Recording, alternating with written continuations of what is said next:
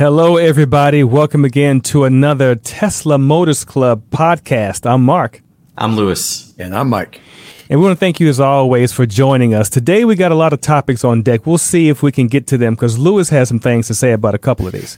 So, uh, one of the topics we'll talk about is Tesla and the future of energy production. Mike for sure has some things to say about this. I think Mike and Louis, j- just wait, just wait. It's going to be great. um, we're also going to talk about the 4680 structural pack. That's that's been a hot topic for many months, and we got some more information about that. Sandy Munro did his thing. Um, there, we're also going to talk about some Tesla layoffs yet again. This time dealing with autopilot data labeling employees. Louis will kind of give us some in- insight about that. I'll say something a little bit about the smell of the AC because there's lots of conversation about that. Uh, we have viewer comments and we got a lot more. So just strap in because episode 15 starts now.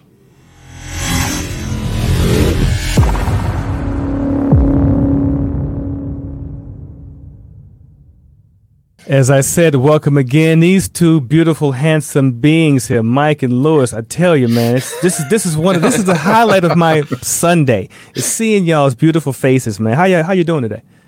I'm not sure I can live up to that intro, but I'll give it a try.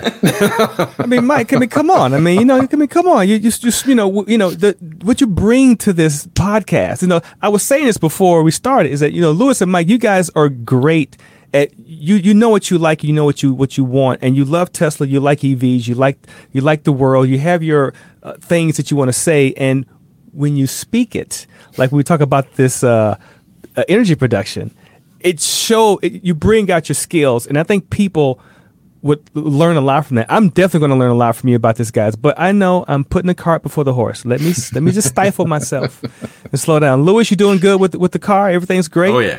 Fantastic. What, what's your what's your what's your your FSD score so far? I've managed to get it up to 91. So I'm getting closer. mind you, mind you, ladies and gentlemen, he has a plaid Model S. So right, right. You know that's that's it's I, difficult. I started it in he's the doing 60s, well. He's doing so, well. so I've been climbing. It's it's difficult, but it's maintaining. Mike, what about yourself? Now, Mike Mike is also trying to get into the FSD thing. So what, what's your score, Mike? I, I'm at 94 that's that's impressive. In LA, that's impressive. I, I haven't done it yet. I'm because you know, I, y- y'all encouraging me maybe to get back into it. I don't know. All right, so so as I said earlier, uh, you know, the 4680 batteries is a really big deal, and uh, for a lot of people, and uh, it's a I think it's fantastic for Tesla because it just shows where their strengths are. Like anybody can make a a, a car, you know, but the what the proof is in the battery and the technology, and I think the 4680 batteries are really a, a good leap. Um, I'm sure Mike and Lewis will agree with me on that. So, um, who wants to take this before? Because both you guys can have some similar uh, thoughts about it. So, who, who wants to jump in and, and, and talk about the 4680 batteries? Well, Go you got it, two things. You got two things to talk about on the battery pack. One is the pack design itself. It's a structural battery now. It's just not right. a slab bolt on, right. bolted to the bottom of the car. Right. The second item is actual the design and engineering that went into the battery itself. Uh, Tesla put a whole lot of time and effort into a complete redesign of the chemistry that went into these batteries. And when you get into the, the nitty gritty detail, uh, it's awfully impressive what they've done. But um, I think we should start with structural. I mean, you know, Tesla's yeah, taking. I like that part of it. Yeah, I mean, Tesla took something that was, at, and for most manufacturers, is a bolt-on, or they drop it onto the floor, they put it in the trunk, or you know wherever they found space, and hook some wires up and say, "Here's your battery pack." And they right. said, "No, we're actually going to make a casting. We're going to design this pack to be part of the frame, for lack of a better word. It's going to be an integral part of the car. It is removable, although." Um, it seems to take an awful lot of work to get it out. Right. But it is removable. And at the same time they did all this, and if you watch the Munro video, they took a look at all the electronics and completely went through that and cleaned it up and optimized and redesigned bits and pieces. And they actually borrowed a lot of electronics from the S. So now they're taking the scale and they're going, well, yeah, we built a lot of Model Ys and we built a lot of Model S's, but if we can make the parts common, we can really get a volume of scale going here, and uh, that's pretty impressive. Um, um, I gotta say, Tesla's flexing a little bit with their uh, with their design skills there. Right, and, and for me, th- this is where, and you know, we, we make a, clar- a clarification that the 4680 is a cell. It is a collection of cells in a battery. That's what the It- 4680 is. It- So- they're using round cell technology, which has you know been their their go to design for Yeah, it's kind of like it's kind of like what's in this thing. It's kind of like these these little guys, but a little little bit big, different, Well, different size. just take that and make it a whole Yeah, lot bigger. there you go. Yeah, exactly. Yeah, yeah, yeah. but uh, yeah, it, it's it's pretty phenomenal what they've done. Um, they changed the cathode technology and the chemistry involved. Uh, they've gotten rid of or they've reduced some of the toxic chemicals that normally would be in a battery pack considerably. Uh, so so props to them for taking care of that and actually paying attention to the details. Yeah, and I, I think again, that's you know, this is where Tesla shines, like you mentioned, is that their technology in in the battery chemistry because they've been doing it for years. And you know, to me, Tesla's like the Netflix of cars. It's like Netflix came out with the subscription. It's like. pfft, no one's going to subscribe. It's Going to subscribe to some Yeah. streaming service. Who's going to do that? Now everyone's jumping over themselves to do it. So now you know Tesla are saying, "Look, here. This is why we are the ish. This is why we are the top dogs. Is because look at our technology. Look at where we brought this battery chemistry. Look at where it's going. Now we've integrated to the to the to the car where it's more structurally sound. The production costs can be lower, and so you're going you're going to have a nice, solid, more a, a better kind of a car. It's not just a bolt on like the pole, like the like the was it the Volvo you you mentioned? Yeah, Mike? the Pol- Polestar is a ice Polestar. card that's been converted. Yeah. So it's it's not just some you know Frankenstein machine. It's actually they're they're thinking about okay, the battery goes here. Well- this helps that out. This helps that out. and and, and let's let's actually push it a little further it's they've taken their energy density they've increased the density they've reduced the size of the pack Right. they've reduced the weight they've increased the range that's all good stuff and it, it's a lot of hard work to do that but And- yeah, No. I mean, I, I think it's. I, I agree with Mike. It's very impressive what they've done. I think the uh, the structural uh, design of the pack uh, is incredibly innovative. I, I guess I want to say That's a a good way to put it. I would didn't agree see with any that. other car company even considering to do something like that. Um, now it's it certainly leads to some uh, challenges that they have to overcome, and uh, I think that they're uh, you know th- there were some signs in the you know the design were like oh that this tooling was wrong or these seals didn't line up or stuff like that, but that they're they're already working to improve. Um, the seats you know being attached to the actual case of the battery so like you can't just remove the battery you remove the battery you're pulling the Yep. seats the floor mat the carpeting the Yeah. center console it, it like, is you know, removable removable you know, it like- takes some work you're pu- you're pulling a lot of stuff out, but I mean, it, it is really impressive. I think the the thing to keep in mind is that you know a lot of times when people are talking about all these advancements or improvements to the 4680 battery cells and things like mm-hmm. that, you have to. It's all relative, right? In the sense of the cells themselves do have a lot of improvements over you know the 2170s or some of the older battery cells out there. But like when you talk about things like range of the car, the range of the car is really a function of like how much power does it have versus how much power does it take to operate the weight all that kind of stuff. So while the 4680s allow them to have more range it's also very possible that tesla just goes well we're not going to put as many cells in so the range isn't any longer right? Right. the, the just but, because that- this but that's battery less is weight there to drag around. Exactly. It doesn't mean that you have more uh, you know more range. You could have more range. It also just means that maybe it's you know cheaper more efficient things like that for tesla. I feel like most of the advantages of the 4680 are actually for tesla and less for the consumer themselves having the car because it's price reduction you know manufacturing improvements um, you know costs things like that. They don't necessarily need as many cells all that kind of stuff. But again that being said they new technology, new cell manufacturing. There have been road bumps. Elon even admitted, like, yeah, things aren't perfect yet. They've got Yep. a lot of improvement to do, which is why it's kind of been a slow ramp. These 4680s, you know, they originally were planning on these batteries, for example, being available for the Plaid, which came out over a year ago. That was the whole the rumored idea of the Plaid Plus, and that didn't happen. They scrapped that car. Um, and also just like these batteries are right now only in one model of the Model Y, only made in Giga Texas because they're having challenges in how they ramp up that manufacturing, that production. I think if you start seeing these batteries when they start using them at the Giga Berlin plant, and you know you start having them available into other models, uh, we'll start seeing more benefit, you know, to most people. Uh, but certainly, I think it's a, a, huge innovative leap, and I think it's really impressive, especially what Munro and Associates showed and how they're doing things. Um, but I mean, there's there's lots of cool stuff with the battery that's different. Like, so I saw a teardown video of the cell itself, and like, so for example, a 2170 cell, the uh, the outer shell, like the the the can of the the cylinder itself, is about hundred microns thick.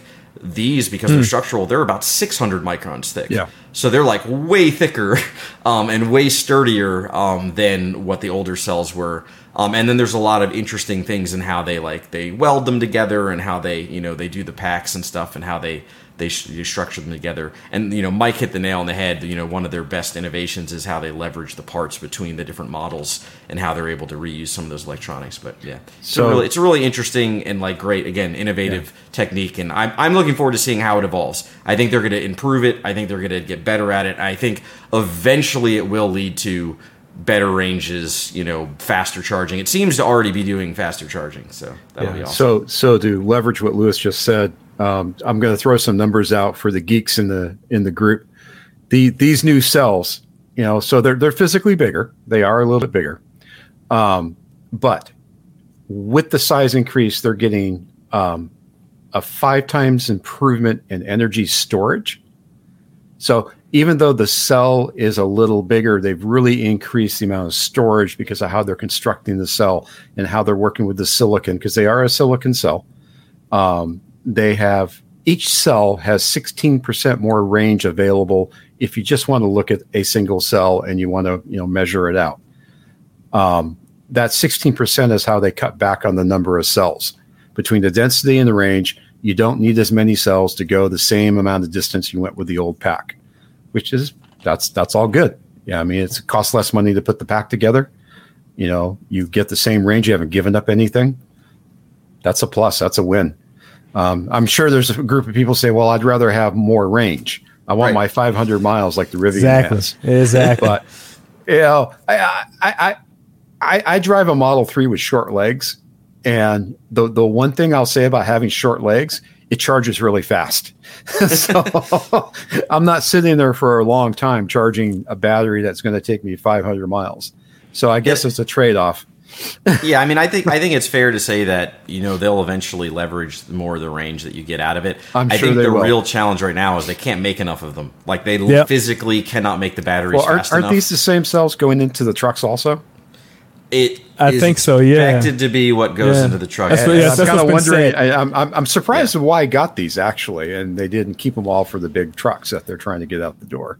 I mean, I think part of it, right, is they need to they want to they want to get real road tests, right? so, real yeah, yeah. So experience. so our, our Model Y with these are actually a beta test. You're beta testing batteries. yeah. I mean, so far it's been going really well. A lot of the reports coming in, people are happy with them. So I mean, people think uh, the Model Y it looks like a, an overgrown cockroach, but it's it's a, it's a Tesla, so I'll take it. Harsh. Hey, so so th- there's a member on the on the thread we're talking about here, Sleepy Doc, and he's he's quoting from someone Bob 2C. He says Bob 2C says exactly.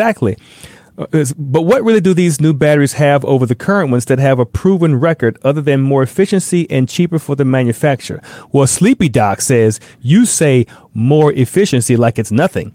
That's one of the major goals of battery design since the Absolutely. inefficiencies in the battery packs cause all sorts of other problems. Decreased available power, decreased regenerative braking, heat regeneration yeah. that degrades the battery and requires energy spent to cool the battery pack. I think that's a pretty cool, pretty so, good uh, comment that you made. So efficiency, um, one one of the one of the car manufacturers made a point that efficiency is the holy grail of an EV. Right, I mean, right. a, as a package. I mean, between the aerodynamics, between the batteries, between the motors, between everything, efficiency is the holy grail. Yeah. Because the more efficient the vehicle is, the further it's going to go with the least amount of energy. Right. So, and I mean, and even if it wasn't more efficient, I mean, it is. I think everyone agrees it is more efficient, which is just a huge win across the board. But even if it was purely a cost reduction, that would also be a huge That's a benefit. Win. because either the cars are going to be cheaper, so more people can afford them and buy them and get benefit of having a Tesla, or they're going to be able to put more money into other areas of the car to improve various aspects of it, right? So I, you know, I, even if it was only a cost savings for Tesla, it's still a win. But I think the efficiency and all the other benefits, it's going to lead to massive improvements um, across the board as the cells get the technology gets you know developed more and it gets more widely used. And I mean, it also puts a lot of more power into Tesla, right? Because yes, Tesla makes their existing cells, sort of. They have partnerships with companies. This is literally these cells are manufactured in their own building, you know, yeah. with their facility. They have more direct control over what's Te- Tesla's one of the few companies that does that. You know, yeah. I mean, they're they're pretty vertical compared to a lot of the other manufacturers of, of EVs, and that you know they've kind of taken a page from Apple in that sense. You know, they they've looked at it said, well, if we own top to bottom the stack, and we have a vertical market, we can control every piece of that to our desires, and that's a smart way to do it when you're talking to something that's complicated. Yeah, I agree. Uh, I think, uh, like I said, I, I, think this is great that Tesla have uh, finally got these batteries out because there's been been rumors. Where is it coming? Why is it doing this? And I know it's only in the it's only d- done in Texas, right? Because uh, Fremont mm-hmm. isn't tooled up yet for it. So uh, ha, did they, did they mention that they were going to tool up Fremont to do it, or are these are these only going to be the ones that are made in America? Are they only going to be done in, in Texas, or will they eventually go to Fremont as well? I'm not sure that they'll ever do it. I mean, it's it's possible that they they may eventually uh, upgrade Fremont to be able to support it. Um, I, am pretty certain that you know Giga Berlin is planning on it. Yeah. Um, but the I guess the, you have to keep in mind that the challenges are in the for for the foreseeable future, and this is true in industry wide. There are not enough batteries. right. right. You cannot make enough batteries. So for right. them to do the work to like shut down the old battery production, bring it up, and all that kind of stuff I don't see that happening in even the next you know year or two. Right, Probably not. Um, and the existing batteries, you have to understand like it's not like they're garbage, right? It's not like current Teslas on the road that don't have 4680s or horrible cars. Right. They're amazing pieces of technology. There right. is a lot of value to them and there's a lot of engineering that's gone into it. You know, there was a, you know, actually, so uh, Sandy Munro, you know, they they did a teardown of the Plaids battery pack, and they looked mm. at it, and the Plaids battery pack isn't even using, it's not even using the 2170s. It's using the original original batteries from back mm-hmm. when the Roadster first came out, you know, mm-hmm. over a decade ago, and those battery cells, they've done all these advanced things to get the power output to make the car amazing, right? So don't think that your Teslas without 4680s are bad. They're very capable. And I don't see Tesla shutting down making those cells anytime soon because they just need more cells, period. And I think they're going to limit where the 4680 batteries go in the near term because the production struggling. As they enhance production, they get it, you know, ramped up more and more. They'll probably transition more cars and more vehicles over to 4680. But again, the uh, older battery cells, they're not even physically making them themselves in a lot of cases. They're buying them from like Panasonic and yep. you know LG and other types of com- yeah. manufacturers. So there's no harm in them just continuing to do that in addition to. And and back to your Fremont comment, um, I, I, don't think Fremont's ever going to be making the structural battery pack unless there's some major changes that take place. And the yeah. reason I say that is because that to make that casting takes a very special piece of equipment, of which Tesla has two. so, yeah, I, am not sure Fremont's in, in the in the loop to get one of those pieces of yeah. equipment to make that casting. Yeah, I mean, I don't think Fremont has the setup to even support it. Like, they would have to do a massive overhaul of the factory there. Yeah. So I don't think Fremont will ever do it. Um, but I mean, again, could, could, be surprised, but yeah, who knows what'll come in the future? You know, I maybe two or three years from now they might do something like that. But I think in the near term, they're looking at ramping up their existing, you know, production at the existing yeah, factories. You know, we were talking about efficiency, and I, I just looked up a number to make sure I quote it correctly. And you're gonna like this, Marc. You know, because I'm a geek. I like details. So the the battery pack with that's not structural for the Y takes over 70 components. The structural pack, the, the frame, reduces that 70 to 2. Mm-hmm. So, you know, that's efficiency in manufacturing. Maybe not efficiency in your car, but certainly efficiency in manufacturing. So. Sure, it's it's definitely a, a cost balancing initiative, right? Like it's it's based on how you know where when does the you know economics go in the favor of hey let's redo the factory hey let's change the production lines are and eventually that point may come um, but again at this point like tesla doesn't want to slow down at all they physically cannot make cars fast enough Right. Yeah, no so. Yeah. they don't want to do anything to disrupt that My, my December delivery date tells me that. Yeah. and keep in mind they're already they have better margins on their cars than any major auto manufacturer out there so like it's in their interest to keep pumping out cars as fast as they can the Yeah. iterative improvements and things that they do they will continue to do that but the like big revolutionary improvements it's so much easier to do that when you build a new factory than it is to retrofit an old factory it's really hard for sure, really for expensive sure. and it takes a really long time For sure. so like they they'd almost be more inclined to build a new factory than to revamp the Fremont to fully support all the things that you know Giga Texas has. Yeah. At least in the experience that I've seen working in other manufacturing industries, a lot of times that's what happens. My man Chris said, "Hey, how can I switch to 4680 batteries?" Like Chris, hey, you, you, you got to buy the new one, the, the, the new Model Y, man. That's the thing. Yeah. So flip so your current car. yeah, buy yeah, a new flip Model it. Y. Yeah, flip it. So you know, kind of, kind of on the heels of this, and uh, we'll, we'll we'll talk about some some smelly things after this. But uh, th- th- there's a, a few friends I know who they people you know people hate Tesla. They they just they're tes- Tesla haters. There so are. they're yeah. So people say, oh, you know, your car. Like I, I was with some friends the other day. Like, oh yeah, you know, Tesla. It may be zero emissions, but look at all the diesel fuel that they use to dig them and mine the lithium. You know, all that stuff is. I'm like, okay, so maybe they kick the can down the street, but at some point you do have to. You have to there's going to be some type of way you, you got to mine mine it some kind of way. So they they complain that well, you know, all this lithium is is hurting our environment. I said, well, you know, if more people thought that that was a big issue, I think it I think it would less people would buy the cars. They would probably buy something that's like um, more safer, you know, or whatever. But it, it, it that's that's the first thing that they say is is that you know Elon is the antichrist. They'll say that. Then they say, well, you know, you got to mine all the lithium, and uh, your car is not really zero emissions. I said, well, you know, the the car is zero emissions, but it does take some emissions to get the the, the lithium. Sure, but no one is saying it's not the case. I mean, it's, it's it's it is what it is. You know. Maybe they're worried about all the rubber dust that you know my Uh, tires yeah. are grinding off. Or man, you know, I can, you know, I can, I can, I can talk about that stuff forever. Um, but yeah, but but before, but before I get my piece of meat out and and talk about, you know, talk about the energy, the energy about Tesla. Let me let me let me kick a little PSA out there about the um.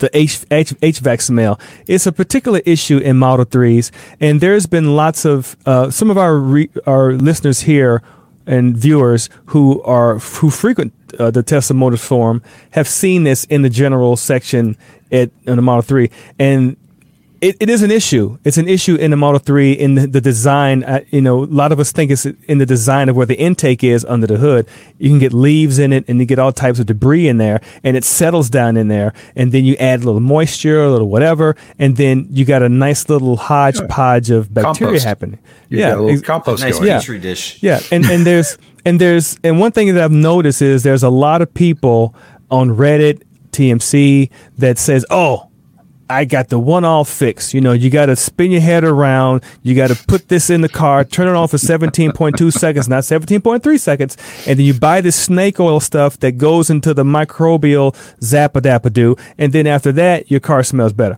And then you got people out here buying all this esoteric stuff and getting this stuff together.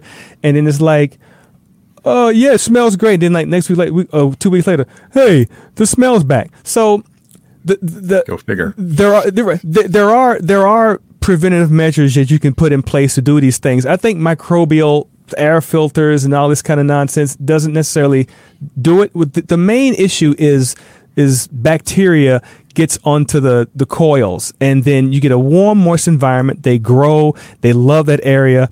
If you use your your AC on manual you know you turn it up whatever and then you just turn it off the car off and it shuts off. Well then if you're out in the sun in the heat the bacteria like oh you know, it's it's just giving it energy to to feast on on all those those dirt dust and bits. So when you get back in the car and the the air intake is blowing air through that across those coils. Now you're smelling that. So your $40, $50 micro microbial air filters you put in there, you're like, well, dang, these things ain't doing much because now two weeks later the smell is back.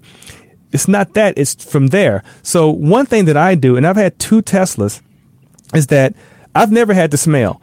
Um, uh, I had an older car. It was an eighty thousand dollar SUV, uh, uh, Infiniti, and it had it. I smelled it a little bit, but the point is, what I do is is just that I run the uh, I run the air. I run my car in auto. So when when it's in auto, it's it's cycling on and off. The, the compressor kicks in, it it cools the air. When it gets to a temperature, it cuts it off. There's always air flowing across it, not always cold air. It's okay to have just room temperature air going across it to keep keep things at bay. And one thing you can do out there, people in TV land, is that if you can remember to just turn your AC off, just let let the air flow, the outside air flow across the coils to kind of dry it up you will smell less of that sock smell, the the vomit smell that that Danny's mentioned. He's a producer here. The the the vomit. You'll smell less of that, and and you'll have more of a fresher car. I, I keep my car on auto. I don't have an issue with the smell. I, and, and but there's tons of articles or threads on it, and I just wanted to just kind of make a PSA about it. Uh, that for for me, how I and I, you know, I'm in, in, LA, so it's always hot here, but I don't necessarily park on the street. I will admit uh, that you know I park in garages because where I work is in a garage, and I live in a garage. I have a garage here, so I'm not always out under trees and things. But I don't, so I don't, I don't get the leaves and stuff, but. I still am out in the heat and the humidity sometimes, and for me, having it on auto just doesn't make the smell happen. So this, I just wanted to say that put it on a platter, and just say that, and just maybe someone can just try it and say, oh, you know what's not? It's it's it's it's, it's free. It's cheap. There's no special stuff to buy. Just try that, and just try to remember to cycle just your your vent and be and be good. Louis hasn't had this problem because he's got a, you know he's got the, the plaid. it's got it's got bio Never heard of bio this issue. yeah it's got bio mode or whatever bio weapon defense mode. yeah, so you don't you don't have that issue, but a lot of Model Three people do have the issue. Mike, have, do you experience it often in, in your car? I I have not, and uh, I was thinking as as you were talking that I tend to change my filters more often than most, right? Because I live in a fire zone. Right. And for the last five years, we've had fires, a significant amount of fires. And people don't realize that when you're driving to work or around and there's a fire, you're picking up a lot of ash. Yeah. And I've pulled out filters that are only six months old that are just covered. You know, so I tend yeah. to be changing those pretty regularly. Um, yeah. I would I would think though, the folks in like let's say Atlanta, where you've got high humidity. Oh my gosh. Houston, high humidity. Oh my gosh. I mean, that's a that's a big deal. Here in the West Coast, not such a big deal. We have a dry right. heat. That's right. what they like. Which I love. I love. I'm from the South and I love it, man. Yeah. So I, I, I could see where it could be a real problem, but I have not experienced it with my 2019. Yeah. So yeah. So you know, a, a, lot of people. There's a lot of new people that come on, and you know, whatever car they had before, and you know, a lot of us think, you know, just in our personal opinion, that the way the, the intake is designed is it, it's a there's a an area for it. Now Tesla at one point this was when I a couple years ago they mentioned that there's a software update that would run the fan. I'm not sure if it does it or not because I've never heard it, um, well, and a lot of people in the comments just what I've read over the years and so months. Let me let me throw this to you. Okay, I'm gonna I'm gonna take your ball and I'm gonna flick it back to you. Okay. so one thing I do that not everybody does is I I've got the um, auto temp control on my car. Right. So during the day it keeps the car about 95 right. degrees max, right. which means the AC is running all day. Right. You know whether I'm in the car or not. I'm I'm curious if that may kind of help. Uh, the yeah. other thing, the other thing I would say is pay attention to your car when you pull out of the driveway on a hot day if you don't see a trail from the humidifier, you know, all the condensation, you right. might want to check the drain hole, make sure it's not clogged. Because I have right. seen that a problem on some other cars. Yeah. If the water can't get out, then it's just going to sit there. Yeah, yeah. Some we got some viewers coming in. Like Doug says, he doesn't hear the fan running, and so I'm not sure if it even does that. Um, but granted, like I said, my method, I just keep it on auto, and I don't have I don't have an issue at all. You know, so um, if uh, anyone is listening, you know, even after this is aired live, if anyone is listening and they want to comment on it, uh, just send us comments over to the uh, the the podcast section TMC and let us know what you think about it. And if someone uh, has questions about it, we can talk about it later. But you know, it's just a, just a little quick thing I just wanted to mention because there's it's the summer, the, the height of the summer's here, coming here, and people are going to experience this more and more and more, especially new people who just are getting into Model Threes and things. I think the Model Y has a biofiltered thing too, right? So they, they don't I don't think they have. They might issue. have fixed the design with the Model Y, yeah. Yeah. So I don't think they have the issue, but it is a, a definite concern, you know. Um, but anyway, moving on from that, so there's been you know a lot of a lot of um, a lot of things in the news about Tesla, and, and some of our listeners may know that uh, Tesla aren't just about cars. It's about solar panels. It's about power walls, mega packs. Um, it's a large scale industry storage for power plants. You know, which is what mega packs is. So one of the things that's been in the news a lot is the future of energy.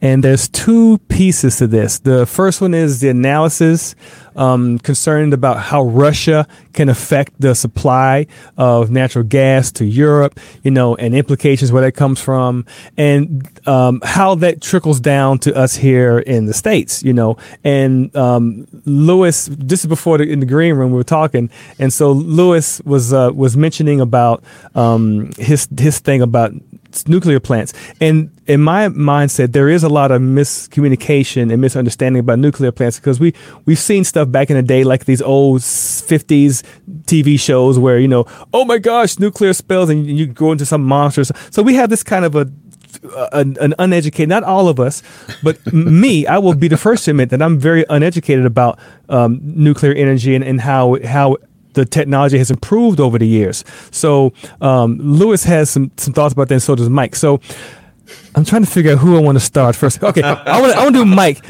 I want Mike first because because because Mike Mike is going to. I think what Mike's going. His comments are more sided with most people. I think, and then Louis. anyway, so so Mike, tell us what, what do you think about uh, about uh, the the future of uh, energy production here and and the uh, the um, the nuclear age that we're in? Well, all right. So let, let's let's take a broad stroke approach Yeah. at this. Yes, So please.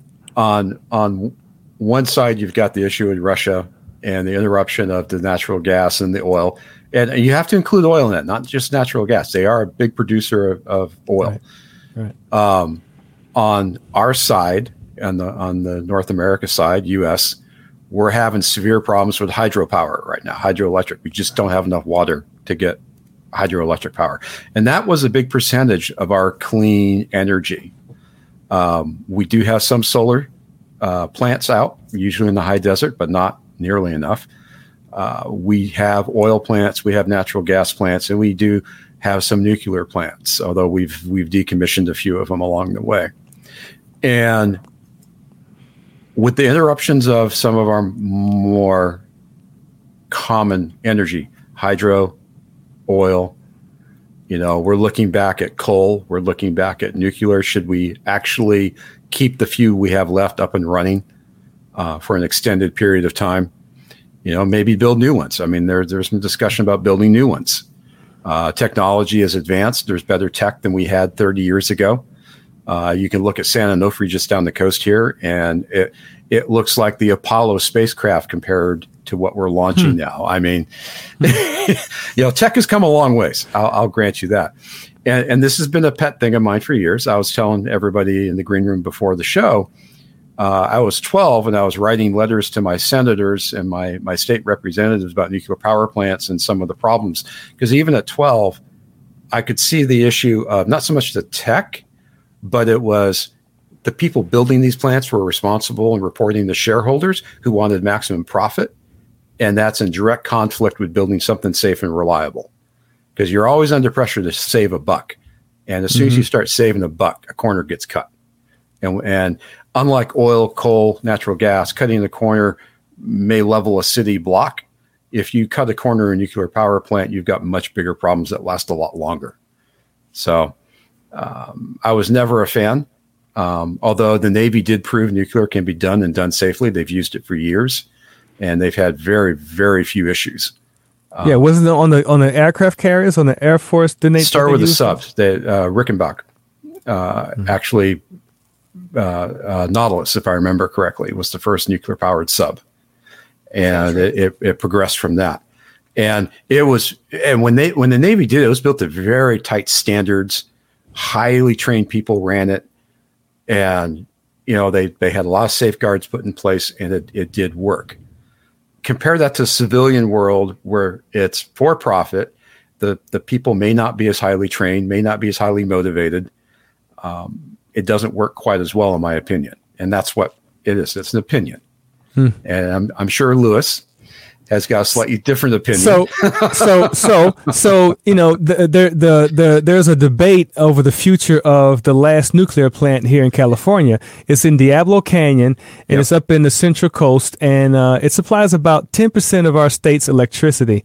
If I'm if I'm correct, It- Uh, it's, set to- sizable. it's it's got Yeah. it's, it's very sizable. it, it's set to close by 2025, but a lot of people, a lot of officials, I should say, including some former secretaries of energy, uh, have been weighing on why it it needs to stay open. Um, so Louis is has a different perspective on this these these things, and I'm not you know, sure. I'm not sure if it's different as it's it's a, it's a different focus.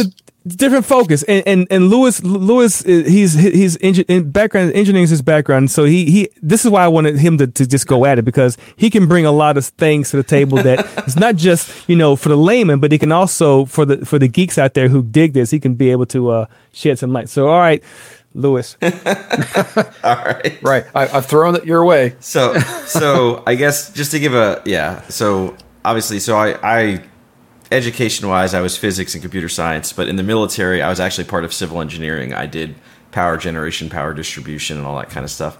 Um, so I definitely have a certain take on it. Um, it's real easy. I say build all the plants in California because I don't live there, right? Um, no, um, but but uh, but in all seriousness, I mean, eh, here here's the bottom line. There, so so there's two areas of power, right? There's power generation, and then there's power storage. And Don't forget are- distribution. well, I mean, distribution exists, but my point is like there's different technologies developed for power generation. There's different technologies for power storage. Um, Tesla kind of does a little bit of both with solar panels and battery packs and all that kind of stuff. But at the end of the day, if you look just holistically across, you know, not even just our country but the globe, there is no one technology that will satisfy the demand. Period. So no matter what you want, we will need some combination of various forms of generating power. Solar will not work for the whole world. Wind will not work. Solar plus wind will not work. There's just physically isn't enough out there te- with the technology again that we have today to where that can pull it off. So at some point you're going to need to generate additional power through you know existing methods that we have like coal, natural gas, oil, that kind of stuff. Now, nuclear power is has a lot of stigma around it for Right. some legitimate reasons. There are certainly legitimate reasons, but realistically, there's a lot of modern technology, a lot of advancements that have been made where it's not nearly as scary as people think it should be. Um, but unfortunately, our country is kind of falling behind in the development of that. Even though we kind of led nuclear power development, you know, 70 years ago and all the on the earlier days of what was doing we aren't really putting money into it because people are afraid of the technology now there are some startups there are some companies building smaller nuclear reactors and coming up with new innovative ways but like nuclear as a whole looking at the stats is safer than the vast majority of massive amounts of energy production that we have. Um, you know, coal and oil, all those things are constantly polluting. Nuclear is not. Yes, there's nuclear waste, but that waste is not as scary as most people think. And again, there are alternative types of reactors. Really, India, China, they're putting massive amounts of money into these, and I real and I feel like their development of the technology will eventually trickle back over here, um, and we may benefit from it. But it, it's not all doom and gloom. Nu- nuclear is not just automatically bad. Uh, I agree with Mike. All of the there's a lot of negatives to the for-profit yada yada and corruption and cheaping out and things that happen there, um, which is why I think in in our type of free market, when it comes to something that dangerous, regulations do make a lot of sense. That is important. Um, but the uh, but anyway, point still stands. There are alternate forms of reactor technologies, liquid salt reactors using you know different fuel sources like thorium, um, which is not a silver bullet, but there's some promise there. Um, but even like when you look at nuclear waste, what most people don't realize is the vast majority of nuclear waste actually isn't long term. It isn't 10,000 years. It's be able to be reprocessed. It's able to be repurposed. It's a very small percentage that comes out that actually has to be long term handled. So anyway, so that has a whole side of it. The other thing, though, just looking at it from a Tesla standpoint of, mm. you know, Elon did those interviews, you know, a few months ago, over the last few months about, you know, talking about long term, you know, goals of like battery production, all these things they want to do, it is not feasible to use like Powerwall type battery, use lithium cells to do the battery storage required globally. It just isn't. Like if you look at the numbers that he had in his interview, he was talking about things where you would need all of the production of all of the resources that we have going towards batteries like times you know 10x to even be able to handle the load of what we would need. So I mean, there's a lot of other technologies out there with way, interesting ways of storing power, such as like you know Mike mentioned hydro reservoirs, pumping water into reservoirs and then using that to then generate hydro on demand as necessary. That's a very long, you know, it's a very old technology right. that we've had for you know uh, centuries of how do we store power after a while, like well, storing water and, and that, that that's a crucial understanding about power in general. As power is transitory, unless you have Correct. a way to store it, yeah. you lose it. Yeah, correct. You know, and and people don't really understand that well. I think at least exactly. even today. You know, they they flip on their lights and they say, "Oh, I'm using electricity." Yeah, you are because if you don't, it goes away. I mean, yeah, p- power plants are literally constantly trying to generate just enough over what everyone at, right at that second is at using. that moment at, at that, that moment, exact moment. Yep. They're trying to generate that, and they're trying to ride that line because yep. anything extra they generate just is wasted. They're it's basically wasted. doing nothing with it. And if they go under, that's how you get things like brownouts and blackouts and stuff if they hmm. don't produce and, enough. And I think that's driving Tesla's point about power walls and the microgrids that they're experimenting with with P&G or PG&E up north, where you you get that overage, you keep it in a battery or lots of batteries, and then you can release it later in the evening or lead, later in the day or whenever you get that line starting to dip that you need some extra power. Um, right. In my mind, that's a smart way to do it. I mean, everybody's got a bare wall in their garage that they could put a battery pack on. That, yeah, the, the, again, the problem is making enough battery packs. So I, think, I agree. I, I well, well but it doesn't have to be. It doesn't have to be the high end super duper batteries. I sure. mean, they've I already think proven, LFP is like a great example, right? Like perfect LFP perfect. batteries. For those who don't know, that's lithium iron phosphate batteries. That's why it's cheap, called LFP. Cheap to make, easy to make. They're very cheap.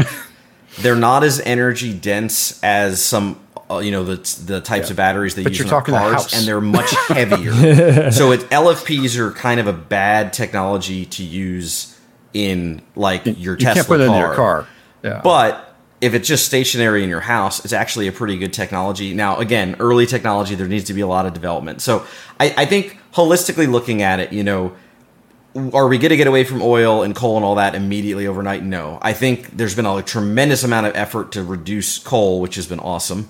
Um, because coal does create a lot of emissions. Yeah. Uh, well, now, all right, all right, but let's let's counter that. I mean, yes, it creates a lot of emissions, but the tech they're using today actually reduces that by a lot. It does. It's it's, I mean, it's way better than it used to be. It's not like it, it was hundred years ago. I, I, would say it's actually viable if if you wanted to put the money into the missions control, and you didn't strip mine to get the coal. It's probably a viable. Uh, I mean, the the bottom line is right. Like any anything that's a fossil fuel, no matter what, is carbon that is not currently in the atmosphere. No, it's not that. It's it's carbon that is not in the atmosphere, and you're right. releasing it into the atmosphere. So even uh, if you release 0.00001% of the carbon, which you're never going to get there, it's still increasing the greenhouse gases no matter what. You can't do like you will always do that, whether it's coal, oil, but natural gas. There's no way to get around that. We need that bridge so, right now. Realistically, we need more solar, we need more wind, and all of that. We need more hydro where it can happen. We need geothermal where it can happen. The problem is wind, solar, geothermal, um, hydro, they're all limited based on area and which parts of the world they can go in. Now, are we fully utilizing it to its best ability? No. There's tons No, of places close. that we could be adding a lot more. However, you're not. I don't see us with current technology ever in in the, in the near whatever next 50 years, next 100 years, unless there's a huge breakthrough in physics. We're probably not going to get there. So we need something else. I think nuclear is a really good option to kind of carry a lot of that load. Um, if it's done safely, if it's done with newer technologies, again, there's a lot of ifs around it. Um, I think that oil and coal and all of that, natural gas, is a stopgap measure that is not going away. We will need it to get there because to build a power plant, it's not like you go, hey, I'm going to build a power plant, right? Like it's even harder than building a Tesla factory. It's going to take significantly five years, harder. 10 years minimum, usually longer, um, and, you know, lots of money. So I think all of these power things that we have going on, we need to keep going, short term solutions, but we need to be actively working on new technologies to advance stuff. I think all the, you know, again, solar that Tesla's doing is fantastic and other companies, it's not just Tesla. The battery tech, I think Tesla's doing a lot to help push that development, and I hope that keeps happening. Power walls, I hope everyone gets power walls that can afford it. um, you know, I have Tesla solar power walls at my house, I think it's wonderful. Um, so I definitely think that we should do that. But I also think we will absolutely need things like nuclear power in the long run, or we're just not going to meet the needs of the world, and we're going to be burning coal and oil for the next, you know. So, Louis, what, what needs to happen? What needs to happen for because the, at the end of the day, it's people like me who have no idea about um, nuclear power and thinks it's scary. So, what what needs to happen to educate the public so that we can be like, oh, you know what, uh, this is great, and so why are we doing more of these? What, what do you think the first thing that the government, the, the the powers that be, need to do to make solar power? I mean, a nuclear energy look better than what it is because it, it has a negative stigma to it. So I, I mean, I don't know. It's a it's a hearts and minds campaign. So Yeah. it's like how Your- do you educate people Your- to do yeah. that? Um, I think to start, we probably yeah. It, it's it's weird because as you can see, like for example, with the politicians and stuff that are starting to make these comments, I think what's happening is.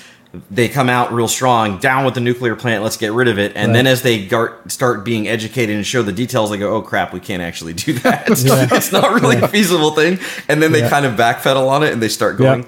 Um, the problem is politicians will generally always bend the will of the people. So I think I don't know. I think They- they bend to it some extent, money. Yeah, Mike, at, le- Mike. at least at least publicly. yeah, I, I mean, okay, tinfoil hat. Um, but uh, but I, I mean, I think what we need there, there already is money behind nuclear power, right? Like Bill Gates. Warren Buffett, Warren Buffett. Warren Buffett, Wow. they're all behind. They put money into to nuclear power, right? Like, so there are big money interest into that space, and I don't think that's going away. But, uh, but still, yeah, the average person definitely needs to. I don't know. It would be nice if there was more education for it in either schools or something. I, I have no idea. That's I, I am horrible at coming up with an. I haven't thought about how to solve that problem with society. Um, but I mean, to, just to answer some questions here, I'm seeing some questions from the comments of the viewers, like uh, Tesla solar and storage. Adam asked, do, do, uh, do the hosts think that Tesla solar and storage can help provide the baseload power we'll need to replace nuclear and move to 100% renewables, or will nuclear always have a role? Uh, I absolutely do not think that Tesla solar and storage will be able to provide the baseload. I think everything they're doing is fantastic, but even if you did 100x of what they're doing right now, It's not enough. it's not enough. Um, So I think that if you truly want to be quote unquote renewable and clean, as in not releasing more carbon, you will hmm. absolutely still need to do nuclear See, power in the long I, I think that question right there points out one of the education challenges that we face. Is I don't think people appreciate just how much power is actually used across the board, not just your home. I mean, Right. a lot of industry out there sucks up power and some astronomical numbers. For sure. And you uh, also have to look at the transition to EVs, right? So there's a lot of things that in the next, you know, 15, 20 years, they're not going to be able to sell new cars in many countries that are not That's right. you know, EVs, that is taking a huge power load on top of it. Plus, we have our normal infrastructure increases of energy. Every year, we use more energy than we did the previous year. And- so, I think that that's that's a big part of the problem. Is can you offset it? Can you help and minimize with solar and all those things? Yes. Will solar, wind ever be able to completely replace? Again, not unless we have a whole revolutionary technology. I mean, Dyson spheres. If we had solar in a Dyson sphere, boom, yeah, we're using solar. Well, all right, all right. right. If we had superconductors, you know, for our distribution, right, exa- exactly, great. So, so yeah, I you know, it. I don't see that stuff being feasible. Um, now. Uh, okay, Adam asked another question. Is the point of Tesla me- megapacks to eventually replace nuclear and other baseload? Um, they're not to replace uh, the baseload. They're they're actually to replace the peak. So if you look at production of energy, there's like a base load that like there's always a minimum where you always have to generate that much power because it's just background of this much power is being used. But then when we have spikes due to like you know the temperature is high, right. everybody ACs turns on their AC at five o'clock. Yeah, you keep getting yeah. these spikes, or like if you look at even during the day, right? This this has to do with the whole why did they do daylight savings and all that nonsense. All the offices when people go to work they turn on their lights, the HVACs kick on, mm-hmm. the power spikes at different mm-hmm. times of the day mm-hmm. just throughout based on mm-hmm. weather and all these things. If you look at that stuff, you know, we those spikes the problem with that is if you have, for example, if you were only using nuclear power, you would have to have enough nuclear power to handle the maximum amount you need. You don't want to do that right? Because you'd have nuclear plants just sitting around doing nothing all the time, and then you got to hit a button and turn it on, um, which is hard to do. That's where battery packs are amazing. That's where you know um, having reservoirs and doing a hydro that that helps make it easier. So your baseline power, which I think needs to be something big and beefy, nuclear, oil, coal, all that stuff that we have today, is doing that. And then on top of it, we have additional like oil plants, natural gas plants that kind of spike turn on. We need to get rid of those, and the mega packs can replace that. I, I was reading what, what Crimson mentioned. Crimson was talking about, and, and they have nuclear there in Florida, where they're paying seven cents for the first thousand kilowatts and thirteen cents after. Wouldn't wouldn't have anything else. So see, that's there's some people out there who who like the the, the um the nuclear and are embracing it, you know. And so more well, people like that. Okay, okay, you got to be real careful when you say he's embracing cheap power. Okay, he sure where he's getting cheap power. He but he's not. A, but he knows it's nuclear, and he's okay with it. Well, he's okay with the price for now. But he but he knows it's nuclear. That's my point. Yeah, yeah. He, so, he didn't what, say what happens. So so those nuclear plants that he loves so much have a finite lifespan, and at some point they do have to be decommissioned. And when that decommissioning takes place, you have to have something to replace it. And there's a huge cost with these old plants on the decommissioning side. So, but it's his, cheap. His seven cents a kilowatt is going to change radically at that time. Yeah, but it, but right now it's seven cents a kilowatt for the, yeah, yeah. for the first thousand and yeah. thirteen cents. Long term. And that's and that's what term. And I love and Doug's we, comment. We're not looking at long term. Blinky, Blinky from The Simpsons. Don't eat him. So, so and, and, to be clear, it's kilowatt hours. It's kilowatts over time, but yeah, kilowatt hours. Yeah, there you yeah. go. So uh, Tesla, uh, Tesla, sadly, um, have uh, sadly to me, they've laid out. They've done some more layoffs. This time, they're dealing with the um, the autopilot data, data labeling. Uh, section. So this sounds kind of interesting. Um, uh, you know, Louis, tell me a little, uh, tell us a little something about what that means because this is kind of your wheelhouse too. Yeah, I mean, it's uh, so it's layoffs are generally unfortunate, right? It's, it makes sure. the news. People aren't happy about it. Um, I, will quickly just say that most folks that were laid off have recovered. They have jobs at other companies. Some of them have gone to Rivian. Some have gone to you know Apple and Google and all the other stuff. So hopefully, most of them and their families are fine. Um, but yeah, I mean, Elon spoke about I don't know what it was a month ago or so that they were going to be doing some layoffs and yeah, they they laid off a bunch of people. Um, they were primarily in the uh, the autopilot team for data labeling. Um, now, to me, this is expected. I would see this. You know, this is a normal thing. What happens is whenever companies start with AI. So first of all, data labeling is just literally that it's you look at some data and then you label it but you put information on it you use your human brain because we hopefully are smart and know things um, so it's like you look at a picture whenever you do a captcha on a website right that's you actually data labeling um, so when you look at a picture and you say oh here's a car here's a thing whatever um, so now their data labeling was more sophisticated that than that but um, what what happened was i guess Tesla has been developing tools, right, as part of their autopilot, as part of their machine learning to be able to train their models. Uh, they need labeled data, and so they employed a ton of people to label data, the label the video feed, you know, signals and stuff getting brought back from the cars to then identify things and help train the models to be more efficient. However, they've made a uh, they've made a lot of tooling to make it better. You know, Elon spoke about how they're able to very quickly label. They're able to they actually have models with their labeling tooling that they've developed and trained. So essentially, as Tesla has become more efficient and better t- equipped with automation to label the data, and as the models get better and they don't need as much additional labeled data, like if the data is already sufficiently labeled, mm-hmm. then there's not much point in continuing to pay people to label the data. So I'm sure they still probably have some labelers. I doubt they got rid of all of them, um, but they don't need as many as they had. So they used it as cost cutting. They re- they got rid of some of their physical data labelers and uh, and then they you know they're hiring in other areas.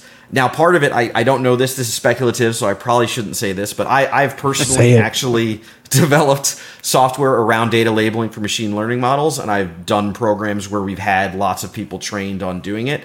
And one of the things you do is you actually compare how well the labelers are doing as well. So it's very possible what they did is they said, "Hey, we have a thousand labelers." They looked across all of them and said, "Hey, these 200 or so folks are doing not as good of a job as the other ones, right? They may have been the efficient. lowest accurate. They might have the lowest accuracy of the labeling, or maybe it's timing or whatever, mm-hmm. and they they just cut you know cut them off across the board and just said, okay, this section is going away. I don't know that that's true. That would be how I would probably do it, yeah. which is you know, but.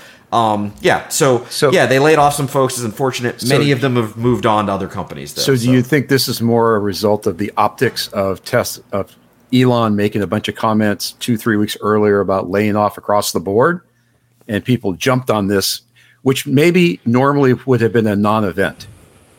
Right. This would have usually been a non-event. Yeah, I yeah. think this was because Elon talked about laying off people. well, well, you got Elon, but you've also got you know Meta doing the same thing in a much cruder way. Meta. sure. Yeah. I mean, yeah, Facebook. Let's call them for what they are. No, oh, there's a, I'm, I'm trying to be politically correct. I know. Oh, come on, Mike. Come on. There, there's a there's a post. Uh, there's a commenter on uh, the thread in the TMC. Uh, his name is EV Energy. He says they laid off people who do labeling, a job that the Dojo computers should be able to do. It looks like they are just automating the process, which should yield faster improvements in FSD, since the computer can do it faster than human. Yeah, well. Do you believe, uh, disagree, or agree, Louis, about that? I slightly agree, but mostly disagree. What I'll say by this the point of data labeling is that the computer models can't label it. If they did, you wouldn't need to label the data in the first place. Right. Yep. So I get that. I, I agree that as your modeling gets better and, and your labeling tools will get better, it will be able to do a bunch of it automatically. So yes, you shouldn't be like if you're if you're doing a data labeling project, the data you're labeling today and the data you're, you're, labeling two years from now should not be the same data. You should be moving to harder and harder data sets to continue labeling. Um, so, so do I think that the AI should auto be labeling and have no supervision? No. What I imagine they're doing, based on what Elon said, is yes, they have trained some models on various basic scenarios, and those models are labeling the data, and then humans are looking at it and correcting the, the models. The trust and but so, verify. A, exactly. So yeah. as the models have improved, they probably don't need as many people correcting. That doesn't mean though they they don't need people labeling more complex scenarios or harder things. This is probably just the bulk of like the easier type of data that they have. Um, because really you're looking for a broad range of scenarios that you're going to label information. So so it so it, it's it's not it's a this this whole thing is like it's not a big deal like oh my gosh lay off. It's it it's more efficient for them to do the way the way they're going instead of yes. having a bunch of people doing it. Right. So at the end of the day we get our FSD sooner. Is is what the is what I'm hearing. it's not going to make yeah. your FSD take any longer to get. How about that? Okay, yeah, it might okay. be more accurate. okay, yeah, okay. All right. So we have just time for maybe maybe two co- viewer comments from last episode, but we'll definitely get to one. Um, and this is from our podcast number 14 for you guys and ladies listening. Um, it's from Dale Spiva, if I pronounce your name. Says I have a 98.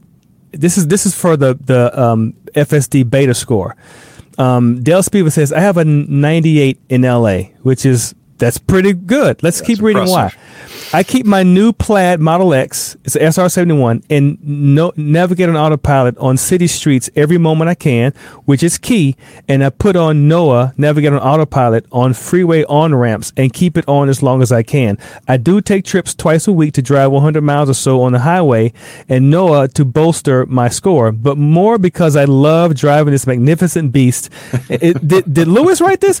Um, They're not biased at all. More, more drive this magnificent beast and use Tidal hi-fi downloads to scrub music. So stats, the stats app tells me how much I need to drive to increase my score, but good scores in major cities can be done.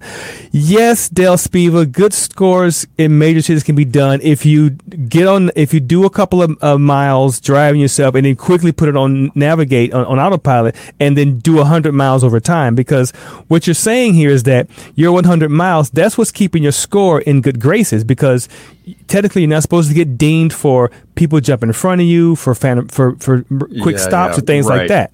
You know, so I, I, challenge you, Mr. and Miss Del Spiva, to drive and keep that score without doing 100 miles on uh, autopilot and see where your score is. Come back and tell us what you think, uh, uh where it is. Because I'm telling you, man, in like in the in the mornings, in on my three, I get onto the five, and I gotta I, I, gotta crawl all the way over to get to the HOV lane. So I gotta cross like what five or six lanes of traffic. Yeah. And so you're trying to inch in, inch in, and before you know it, er, it's like you know you, you're too, too close to someone or whatever. You get that little warning every time. You know, yeah, too close, like, too close, thirty inches. and I'm I'm trying to ease my way over, so I'm already deemed there before I even get a chance to do it. Now, if you know you get up in you know four o'clock in the morning, five in the morning, where there's not that many people out, and you can grandma onto the thing, then that's a way to do it. But bruh, it, you know, in in LA, it's just uh, it's kind of difficult to do that. Um, I know Lew- we, I asked Louis and Mike about their scores, and they're, they're pretty good. Uh, I, am afraid to get on mine because mine will probably be like 88 because the, the, the way I drive, it's just crazy, man. Um, so we have one more question we get to, and then we can we, we got to wrap because some of our producers have some other things to do. So Allie three eight four says question with this recent EAP reintroduction, upgrading to the extra $12,000 FSD package only adds on the traffic light and stop sign control and coming soon auto steer on city streets. These two functions are still in beta, right? So if I build a car and add the 12,000 FSD package that only includes beta functions on top of the AP and EAP, do I still need to opt in for beta testing, take the seven day evaluation test, and score a high enough safety score to use them? Or did Tesla get away with that? I assume the latter if they're allowing anyone to purchase for 12,000 only FSD beta features. Hard to keep up. Yes, it is very hard to keep up. Um, despite what you do, you still got to uh, drive like a grandmother, and you still have to maintain a certain level of safety score. There's not, no official number, but as low as what Louis like 94. You said you mentioned. The, the lowest no. I've seen someone claim was a 93. Now that doesn't mean that they're still letting folks in with that low of a score. Right, um, right. So like the, their target was 100,000 testers and I think what happened was they were letting in and then they were opening it up and opening it up and opening it up. Now that they've gotten close to that number or they have roughly I don't know if they hit that number, they may have tightened it up some. I'm personally I'm at a 91 right now. I'm hoping to get up there. Um, I think Mike, you said you're at a 94. I'm, you I've haven't been at gotten 94. In yet. I've been at so, 94. Haven't so Mike hasn't gotten, gotten, in, yet, yet at 94, but he might because they kind of do it at set intervals sometimes. So I would say as long as you can get to like a 95, that's probably a safe level of expecting that you should get in whenever yeah. they let in more people. If I'll, they, I'll, I'll, I'll say one thing about driving like a grandma. I, I may have slowed down my turns a little bit, and I may have reduced my regen a little bit, but they don't track how many g forces for straight line acceleration. Right. That's the only, that was the only good thing about it. So I've been having a lot of fun getting on the freeway. Let me tell you. That's the only. Once you turn slow and get. That's right. Well, I, I, told I told I told these guys in the green room that one of the things I did is I turned off the the high end regen, which helped my score.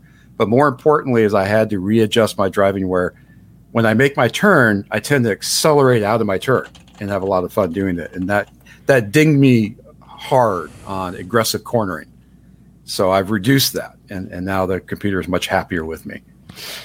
I'm not computer. happy, but the computer's happy. So yeah, yeah. All right, well, gents, today was a very wonderful techie, interesting day. Um, the whole solar, the nuclear thing was very good, good for me to, to, to hear because I'm very ignorant to it. I'd be the first to admit that. So Louis, thanks for the, the updates on that. And also Mike for your, for your, um, input in it as well. Being 12 years old and writing to saying, look, I think this is not cool. Yeah. I think that's pretty cool, man.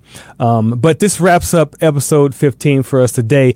Um, if you guys are watching on YouTube, please like and subscribe. We want to hear your questions and comments you may have. So please share with them as we did today in the podcast section on Tesla Motors Club or in the YouTube comments. And we will get to them if I can keep Louis and Mike just, you know, it, it, you know, from getting the, get to their, their, their things. Cause these guys really are, are very interesting what they have to say.